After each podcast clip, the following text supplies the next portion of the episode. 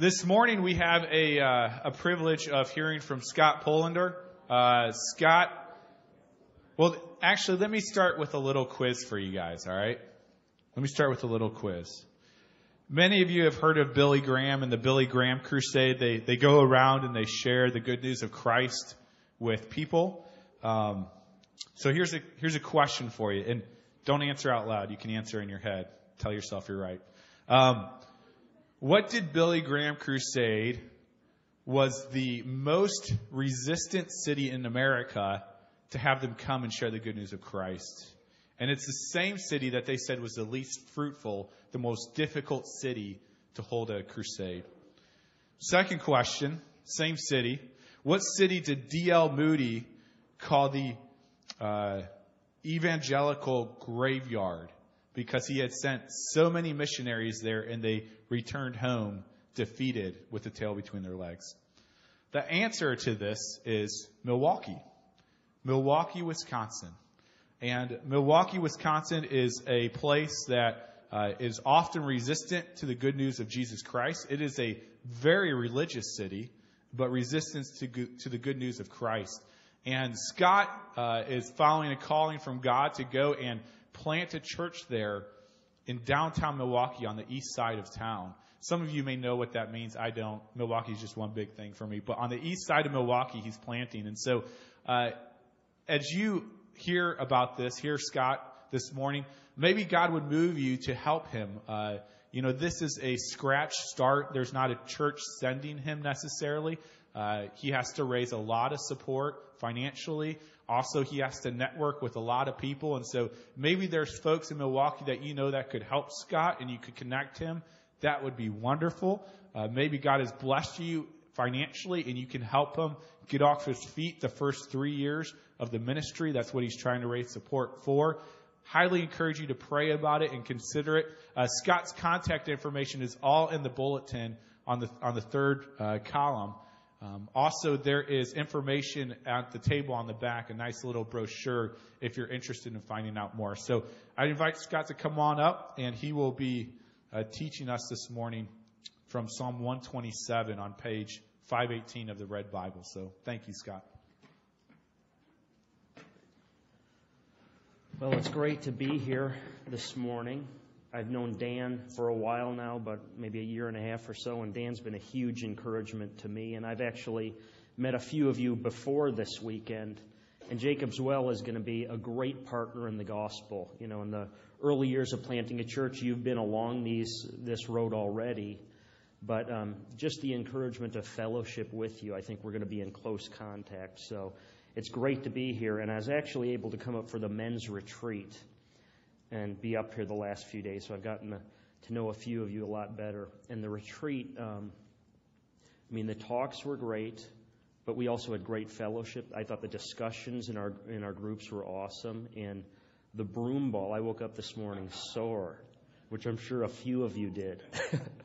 but um, standing in the kitchen, and I noticed, you know, I got parts that I usually don't notice, and just uh, so I'm sore this morning. But um, just appreciate the invitation to come up for the men's retreat, but also to open God's Word with you this morning. So let's start by reading um, Psalm 127. And like Dan said, it's on page 518 in the Red Bible. Okay, Psalm 127. Unless the Lord builds the house, those who build it labor in vain. Unless the Lord watches over the city, the watchman stays awake in vain. It is in vain that you rise up early and go late to rest, eating the bread of anxious toil, for he gives to his beloved sleep. Behold, children are a heritage from the Lord, the fruit of the womb a reward. Like arrows in the hand of a warrior are the children of one's youth. Blessed is the man who fills his quiver with them. He shall not be put to shame when he speaks with his enemies in the gate. Let's pray and ask God to help us understand his word. So please pray with me.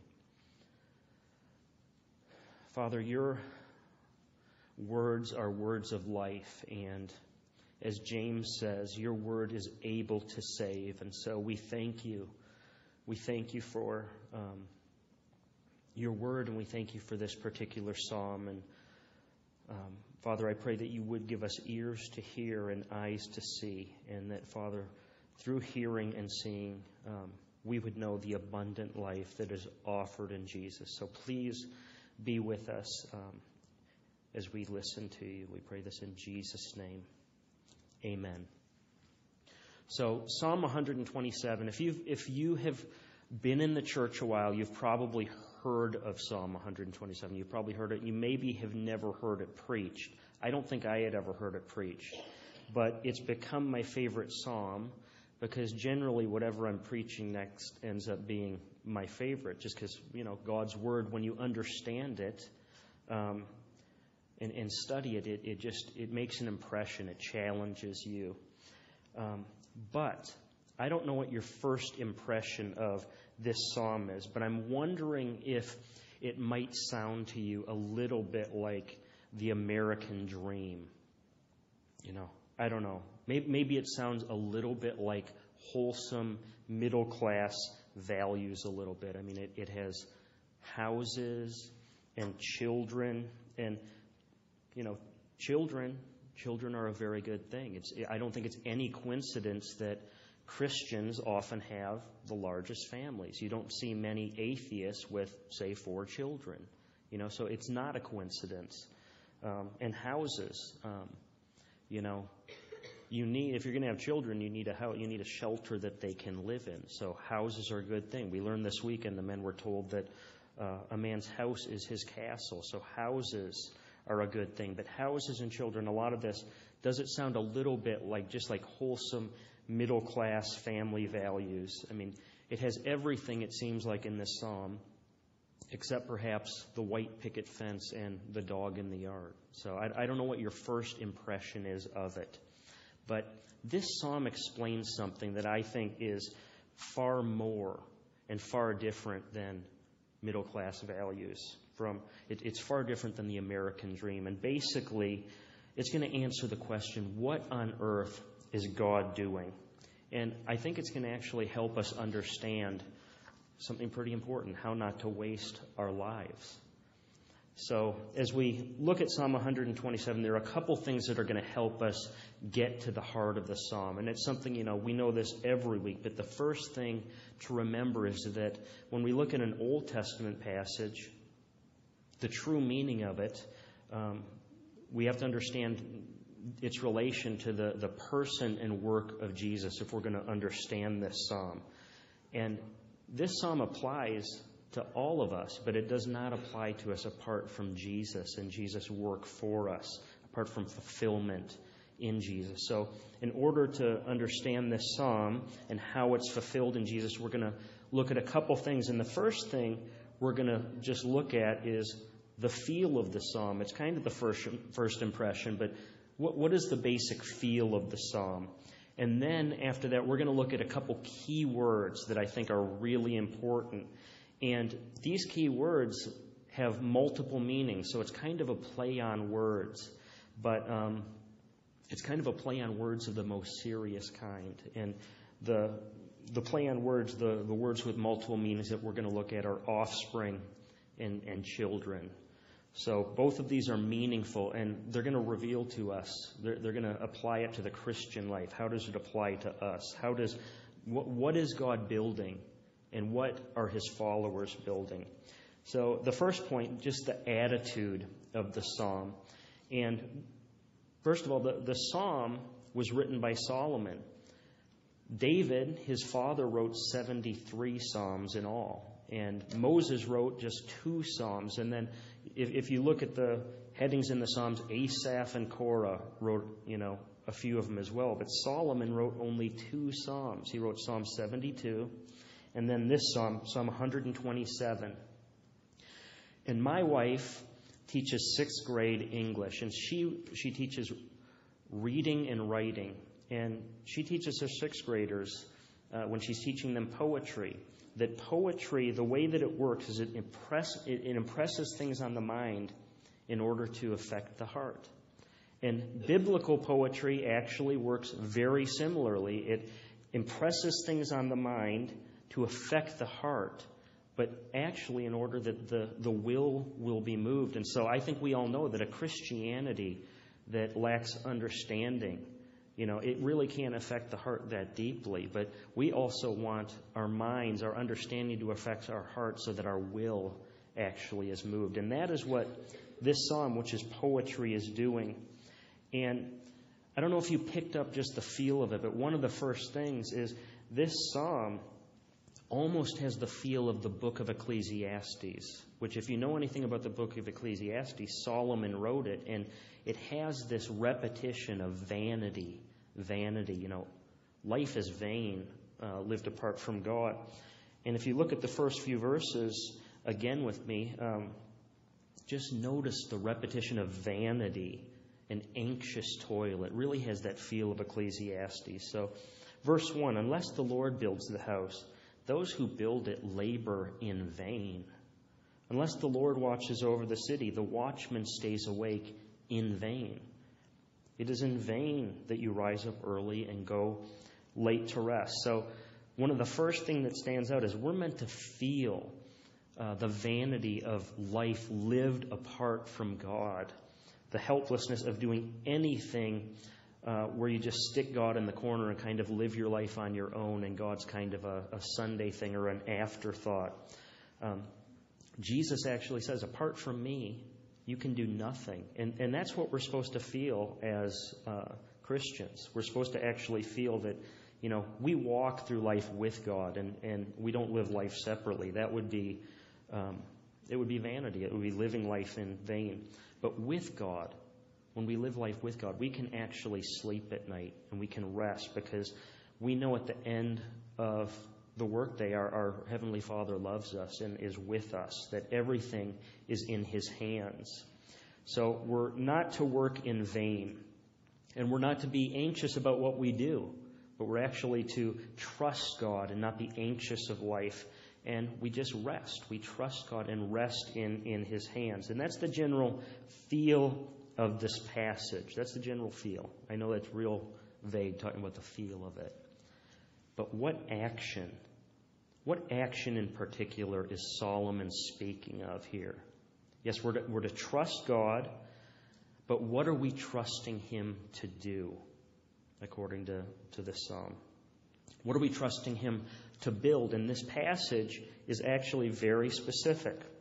So, point number two is that God is building a house. And that goes along with verse 2. God is building a city. And really, house and city are, are very similar um, in, in the scriptures. So it's the same type of idea, but we're going to look closely at house. Now, when I first read this psalm, it was clear that building a house was being emphasized, especially in verse 1. Um, it says, Unless the Lord builds the house, those who build it labor in vain. And at first, I thought, you know, house pretty much meant anything we do. For example, Um, unless the Lord passes the test, the student studies in vain. Or unless the Lord builds the small business, the small business owner or the employees labor in vain. Or I have a friend who works at HGTV. And the HGTV version might be something like, unless the Lord flips the house, the flippers labor in vain. And, if you ever watch any of these shows on flipping, you know the flippers usually do labor in vain. Um, but while it's true that, that we have to rely on God for everything that we do, I mean, that, that is definitely a piece of godly wisdom that we can glean from this psalm. But house has a more specific and a more important meaning in this psalm. There's no doubt that this is a very, very, very fine house. There is no doubt. But it is not just any house of wood and plaster and stone. Now, now if I was to ask you what is white, black, and red all over, what, what, what would you say? newspaper. Okay, thank you for the sanitized versions. I appreciate that. Um, if I was to ask you what has four legs and flies, what would you say? Go ahead. Okay, the answer is roadkill. Okay? And so the first one is a homophone. Red actually can be spelled in different ways, and it sounds the same and has different meanings. And then flies in the second one is a homonym. It actually is spelled the same and sounds the same, but, but one is a verb, you know, the other's a noun and uh, insect that flies around. So, you know, it shows homonyms and homophones. They're great for jokes. I actually love kids' jokes that have these sort of things in them. I think they're hilarious. Um, so they're great for just raw material and humor, but they're also amazing for uh, conveying layered meaning. And that's actually what is going on in Psalm 127. We have several words that act like these homonyms or homophones. And house here has several meanings. So look at me with the psalm again and notice the emphasis on the words house and city in verse 1, in verse 2 on rest, and in verses 3 through 5 on offspring. I'm using the word offspring, but you know, it, on children, because these uh, we're going to see in a moment Um, how important they are to answering the question: What is this house that God is building? So, verse one: Unless the Lord builds the house, those who build it labor in vain. Unless the Lord watches over the city, the watchman stays awake in vain. It is in vain that you rise up early and go late to rest, because children are a heritage from the Lord. The fruit of the womb a reward. Blessed is the man who fills his quiver with them. He shall not be put to shame when he speaks with his enemy in the gate. And the closer we look at the psalm, we'll see that these themes of house and rest and offspring actually dominate um, this psalm. And so, as I was reading, I couldn't help noticing really strong allusions to a couple of the most important chapters in the Old Testament, a couple of the most important chapters in all of the Bible. In, in fact, these, these words point, they, they, show very strong connections to both um, the promises to Abraham in Genesis and the promise to David in 2 Samuel 7. It's, it's absolutely unmistakable, the connections here. And these are some of the most important chapters in the Bible, and they'll help us understand this psalm, that it's not just um, middle class suburban values or the American dream. So in Genesis chapter 22, verse 17, God says to Abraham, I will surely bless you and I will multiply your offspring. This idea of a full quiver of children. I will multiply your offspring as the stars of heaven and as the sand that is on the seashore. And your offspring shall possess the gates of his enemies, which sounds very, I mean, that promise is almost exactly what verses 3 through 5 talks about. You have the children and the gates. And so the Abrahamic covenant really has a lot of the same words and definitely the same themes. And the main promises of the Davidic covenant are a house and rest and a name and offsprings. These are the main themes uh, in our psalm. So let's look at 2 Samuel chapter 7. We're going to look uh, starting at verse 1. It says, Now when the king lived in his house and the Lord had given him rest from all his surrounding enemies, the king said to Nathan the prophet, See now, I dwell in a house of cedar, but the ark of God dwells in a tent. And so David wants to build the Lord a house. He wants to build a temple. So Nathan says to David, Go ahead and build God a house. And then verse 11. God says, actually, you want to build me a house, but David, I'm going to build you a house. And he says, I will give you rest from all your enemies. Moreover, the Lord declares to you that the Lord will make you a house. When your days are fulfilled and you lie down with your fathers, I will raise up your offspring after you, who shall come from your body, and I will establish his kingdom.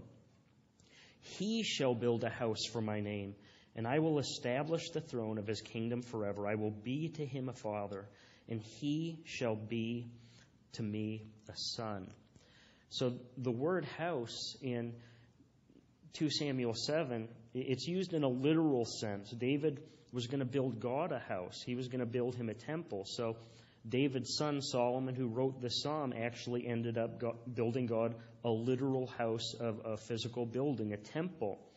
But house is also used in a figurative sense here, where God is going to build David, God is going to build Solomon a house. And house here means dynasty, it means children. And you having children, being a, monarchy, being a king, means that you're going to have a dynasty. You're going to have a security for your, your children and family. And any faithful Israelite living during the time of David and Solomon would have been able to see that God's promises had not yet been fulfilled because David's sons, Absalom and Amnon, they were not the promised sons who would rule this kingdom in faithfulness and righteousness. And like all of the Old Testament kings, if you know anything about Solomon, he is far from perfect. He is far from perfect.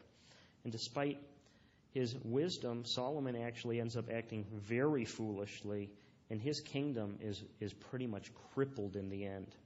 And so, to be a, a, a someone who follows God and a faithful Israelite, you, you had to have been wondering there must be some greater king who is coming, who will reign on David's throne forever in faithfulness, in righteousness, a king who's actually going to bring rest to his people, a king that will guard Jerusalem, who will build a house, who will build a city, a, a new Jerusalem, a, a, like is being promised in 2 Samuel 7, a kingdom that will never be destroyed.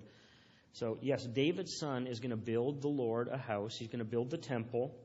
But the Lord is going to build David a much, much greater house, a house of greater importance. He's going to build him a Davidic dynasty with the Davidic king, Jesus Christ, who's the Messiah. And Christ is going to sit on the throne forever, and he is going to reign in justice and, and faithfulness and righteousness. So, this house, first of all, it has to do with Jesus being David's, David and Solomon's descendant, who's going to rule on the throne forever. And the, the feeling of security and rest in this psalm it comes through this, this Messiah, through Jesus Christ. He is going to provide the security. He provides the security for all of us. But who does he provide the security for? And that's point number three that this house is built of offspring, or it's built of children. Now, the psalm, I don't know if you noticed, but the, the first two verses in, in verses 3 through 5, it kind of almost seems like two separate poems. It, it's kind of hard to see how they fit together. And, you know, almost all the commentators say they're two separate poems. But we've seen hints through the play on words, first with house and second with offspring.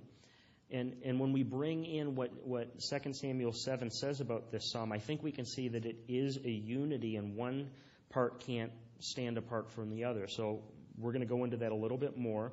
So the, the second word play or theme is that of children and offspring in verses 3 through 5. And so, how does the first part relate to the second part? How, how does house in verses 1 and 2, and offspring, children in 3 through 5 relate to each other. And we've seen that the answer is that the house that God builds is built of children, it's built of offspring. First of all, it's the physical offspring, the descendant of David and Solomon, Jesus Christ. And then, second of all, the spiritual offspring of, of Christ, which is Christians, his church. Um, look at verses 3 through 5. Behold, children are a heritage from the Lord, the fruit of the womb a reward. Like arrows in the hand of a warrior are children's of one's youth. Blessed is the man who fills his quiver with them. He shall not be put to shame when he speaks with his enemy in the gate. Now, to, to understand this theme of offspring in this psalm, we need to have a little more information on the importance of children in the Old Testament. So, first of all, children in the Old Testament, it's very different than the way we think. But children provided security in ancient Israel. I don't know about any of you, but I'm not having my daughters so that for security, so that they'll protect me. I don't, I don't know about you. So this this does, it, admittedly, it's it's a little bit foreign. And city symbolizes community security, which is a necessary framework for family security. But all of this security in the Old Testament world was dependent on children. I know it's foreign. Um, and it's hard to understand this.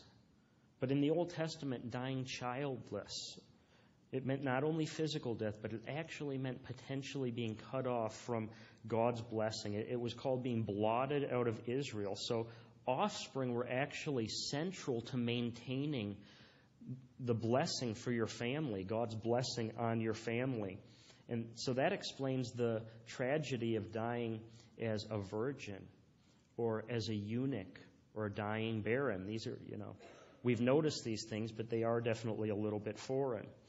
All three of these, virgins, eunuchs, barren, they were all three potentially cut off from the blessing of God, from the blessing of the people of God.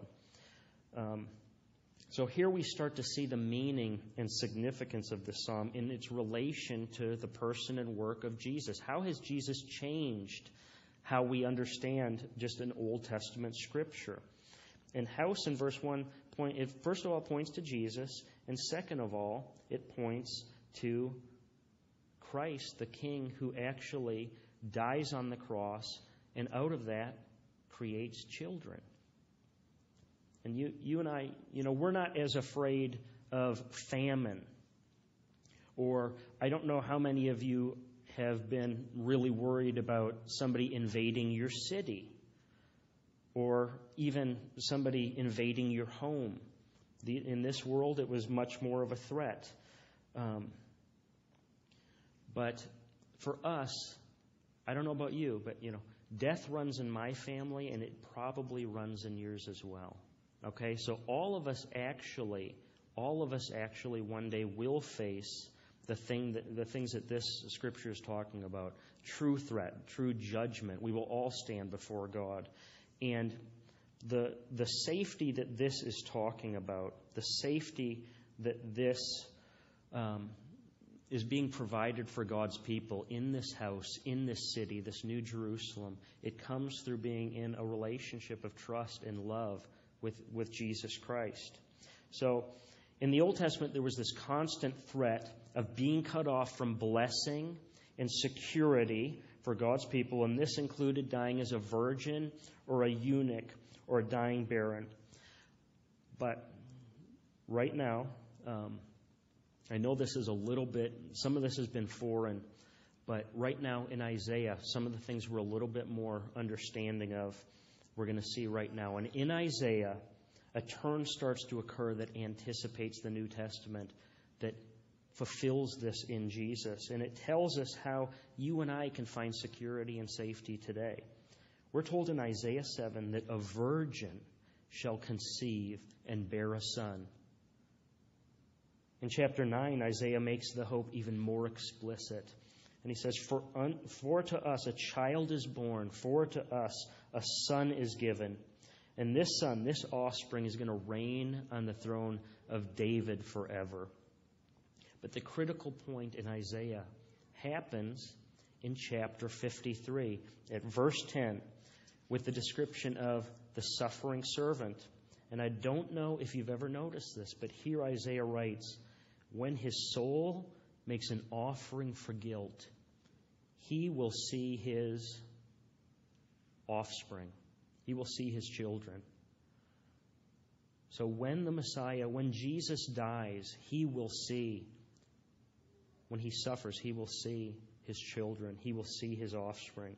But these are not physical offspring, clearly. And we know this because the servant's generation in, in Isaiah 53, verse 8, they considered him cursed, cut off, dying as someone without descendants, without children.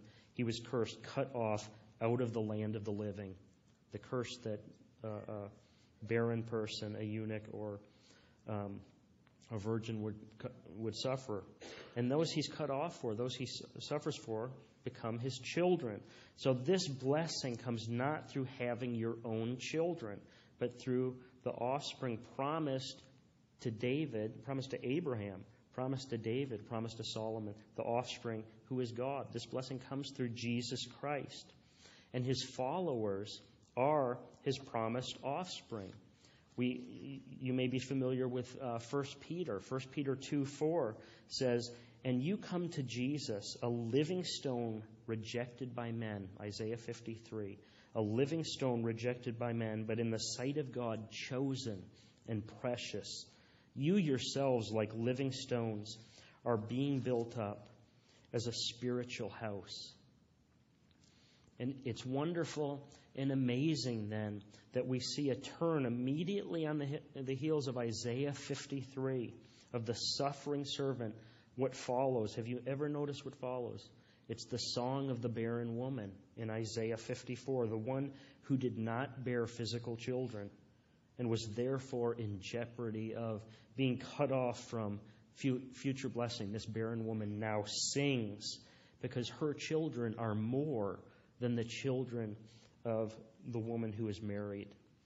And so, this promise, this promise that you will not be put to shame in the city gate, a picture of the law court.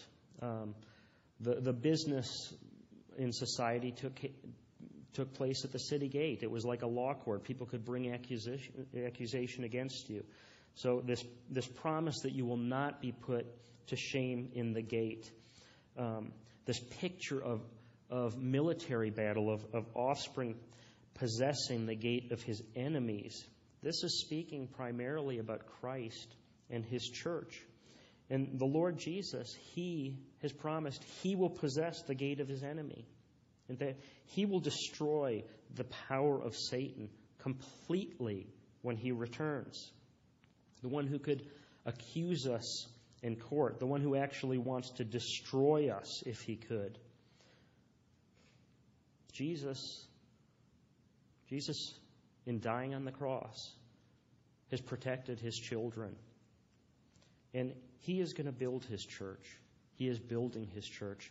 And the gates of hell this psalm tells us, will not prevail against it. So, in conclusion, I actually want to drop a few applications on you and a few thoughts that I think from this psalm can really encourage us. So, first of all, um, 1 John chapter 3 says, Behold, the man, what manner of love the Father has given us that we should be called children of God. And we can't be reminded of this too much. My first daughter, Zoe Abigail, Zoe means life, and Abigail means her father delights. And we named her that because fathers delight in their girls, fathers delight in their sons. And so, what this is telling us is God has called us his children. And so, it should remind us. Um, of just the extravagant love God has for us, that He would call us children. And if we are God's children, and we are, then we do not need to be anxious about anything. We can trust Him and seek Him and seek His kingdom first and seek His righteousness if we have a loving Father. Um, third, if God really cares about building his church, and he does, then we need to have a clear idea of what this house is, what this church is that he's building. And in a culture where we say, I'm going to church, and we mean the building, and this is a beautiful building. But um, the church in the scriptures is the people. And so God is building his church and he loves his people. He does not care about buildings. Buildings will not last, but he loves his church. He loves his people. And um, fourth of all, children are a wonderful gift from, the Lord. But this psalm also points us to be spiritual fathers and mothers to our children, which is, is not always easy. But do we care more that our children are smart? or good looking or that they get into a good college or that they are successful by the world standards? Or do we care more actually that our children love Christ and love His church, love His people actually? Um, fifth, again, physical children are wonderful. I delight in my girls. But and, and, and, it's no coincidence that Christians often have the largest families. But Psalm 127 also points out that as much a blessing as children are, um, it should also point us to the fulfillment of desiring spiritual children. Paul in Galatians and Thessalonians, he, he talks about himself as a nursing mother and a loving father to, to other Christians. So we should actually desire, we should look at family as each other. And we should desire, we should come on Sundays to encourage each other. And we should desire spiritual children. And then, sixth, um, it is definitely true that this psalm encourages us that no matter what we do, we should trust God in it. Um, we can build ministries, businesses, buildings, but if we don't trust God, the labor will be in vain. We are definitely warned from this psalm. And you know, you look at Solomon in his own wisdom, he built very foolishly. Both his physical and spiritual buildings um, ended up I mean, his whole kingdom became a ruin because of his foolish living. Um, not the least of, he, he taxed his people heavily and had thousands of um, women. So Solomon, he didn't live up to the knowledge that he knew. And so I would pray as Christians that we would actually live up to what we understand, that God would give us that strength. And then um, the next point you can either build dependent on God or you can live life and build independent of God. And that will actually uh, affect what you end up building, what you end up living for. So, what house is God building? What house is God building? And then, ninth, the last point consider Jesus. Hebrews tells us that Jesus is the builder of the house. And if we do not consider him, and rest in him, we, we will build in vain. So, Hebrews chapter 3 consider Jesus, who was faithful to him who appointed him, just as Moses also was faithful in God's house. For Jesus has been counted worthy of more glory than Moses, as much more glory as the builder of the house has more honor than the house itself. For every house is built by someone, but the builder of all things is God. And we are this house if indeed we hold fast our confidence and our boasting in our hope. Amen. Let's, let's pray and ask for God's help that we would live up to what we understand.